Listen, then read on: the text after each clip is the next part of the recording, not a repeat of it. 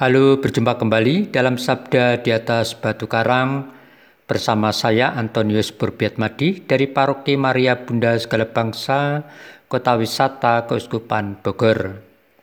Saudara-saudari yang terkasih, hari ini Jumat tanggal 11 Juni adalah hari biasa pekan ke-10 dan hari ini kita merayakan Hari Raya Hati Kudus Yesus.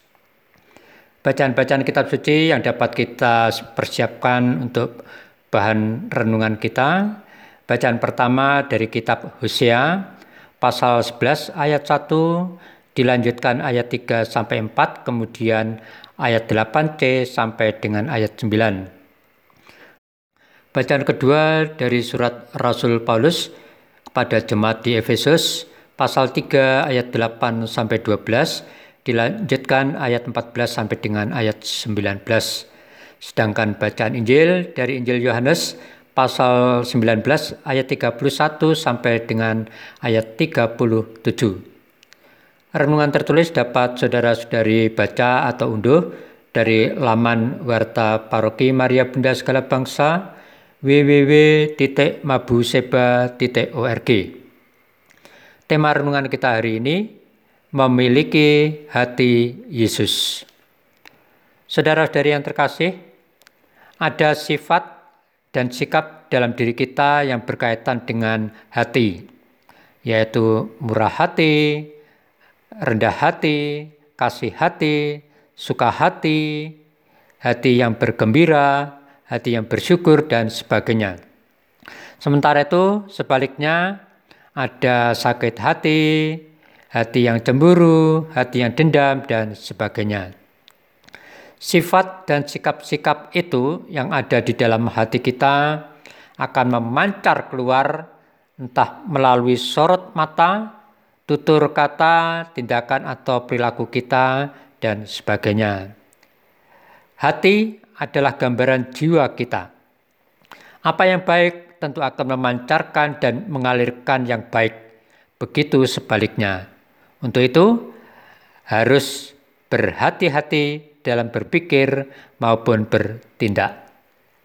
Saudara-saudari yang terkasih, hari ini kita merayakan Hari Raya Hati Kudus Yesus.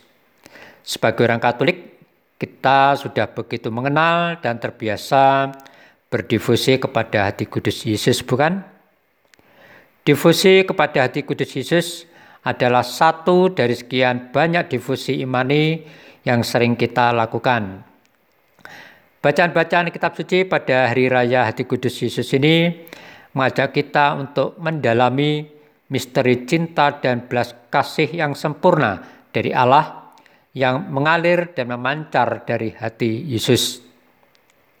Dalam bacaan Injil kita dengarkan kisah pada saat Yesus wafat di kayu salib Lambung Yesus ditikam dengan tombak oleh seorang prajurit dan mengalirlah darah dan air. Darah dan air yang mengalir dari lambung Yesus itu adalah lambang dari cinta dan kasih Allah kepada kita.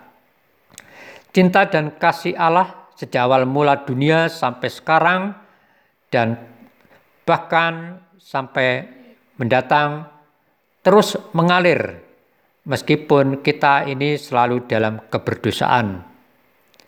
Gambaran cinta dan belas kasih Allah yang kekal dikisahkan dalam bacaan pertama. Dengan cinta dan belas kasih Allah menyelamatkan bangsa Israel. Sebagaimana kita ketahui, umat Israel adalah gambaran umat manusia yang sejak awal mula bersikap degil, tidak tahu balas budi akan kebaikan hati Allah. Namun demikian, bangsa Israel memperoleh tebusan karena cinta dan belas kasih setia Allah. Allah tetap mengasihi bangsa Israel dan menyelamatkan mereka. Saudara-saudari yang terkasih, cinta dan belas kasih yang sama dari Allah juga mengalir kepada kita yang menyelamatkan dan menghantar kita kepada kehidupan kekal dari diri Yesus. Saudara-saudari yang terkasih, dalam bacaan Injil kita mengetahui betapa Yesus selalu tergerak hatinya oleh belas kasihan ketika melihat banyak orang yang mengalami penderitaan, sakit penyakit dan bahkan kematian seperti yang dialami oleh Lazarus dan pemuda dari Nain. Karena cinta dan belas kasihnya, Yesus memberikan kecukupan pangan, kesembuhan, dan kehidupan bagi mereka. Cinta dan belas kasih Yesus itu mencapai puncaknya adalah untuk penebusan dosa kita dengan wafatnya di kayu salib. Itulah perhatian yang istimewa dari Yesus bagi kita umat manusia yang penuh dengan keberdosaan ini. Saudara-saudari yang terkasih, sebagaimana Yesus yang memberikan perhatiannya kepada kita maka sebagai umat beriman dan murid Tuhan, kita pun harus memiliki perhatian atau sikap hati yang sama seperti Yesus. Misalnya, saling membantu di antara anggota keluarga, menolong warga lingkungan yang bermasalah atau siapa pun yang menderita, yang terpinggirkan, dan sebagainya. Memang, untuk memiliki sikap hati seperti Yesus tidaklah mudah namun kita percaya bahwa jika kita berdoa kepadanya seperti dalam litani hati Yesus yang Maha Kudus, Yesus yang lembut dan rendah hati, jadikanlah hati kami seperti hatimu.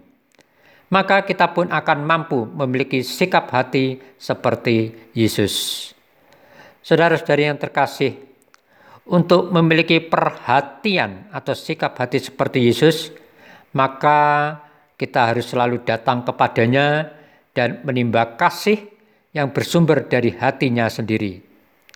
Kita percaya bahwa dari hati kudus Yesus, yang adalah hati yang penuh belas kasih yang tanpa batas, mengalir janji-janji ilahinya.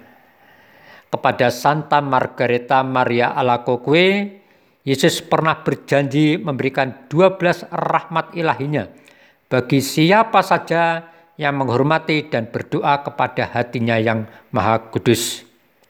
Sebagai orang beriman, tentu kita berharap akan memperoleh janji istimewa tersebut, bukan? Saudara-saudari yang terkasih, semoga dengan perayaan Hari Raya Hati Kudus Yesus hari ini, kita semakin menghormati dan mensyukuri akan cinta dan belas kasih Allah yang memancar dari hati kudus Yesus. Tentu saja kita harus terus memohon rahmat Allah agar kita juga dapat mengambil bagian dalam kekudusan hatinya sehingga kita memiliki sikap hati seperti hati kudus Yesus yang memancarkan cinta dan belas kasih Allah bagi sesama dalam kehidupan kita sehari-hari. Amin. Saudara-saudari yang terkasih, mari kita tetap taat akan protokol kesehatan dengan rajin mencuci tangan, memakai masker, menjaga jarak saat berhadapan dengan orang lain, menghindari kerumunan, dan mengurangi bepergian yang tidak perlu. Semoga Tuhan memberkati kita.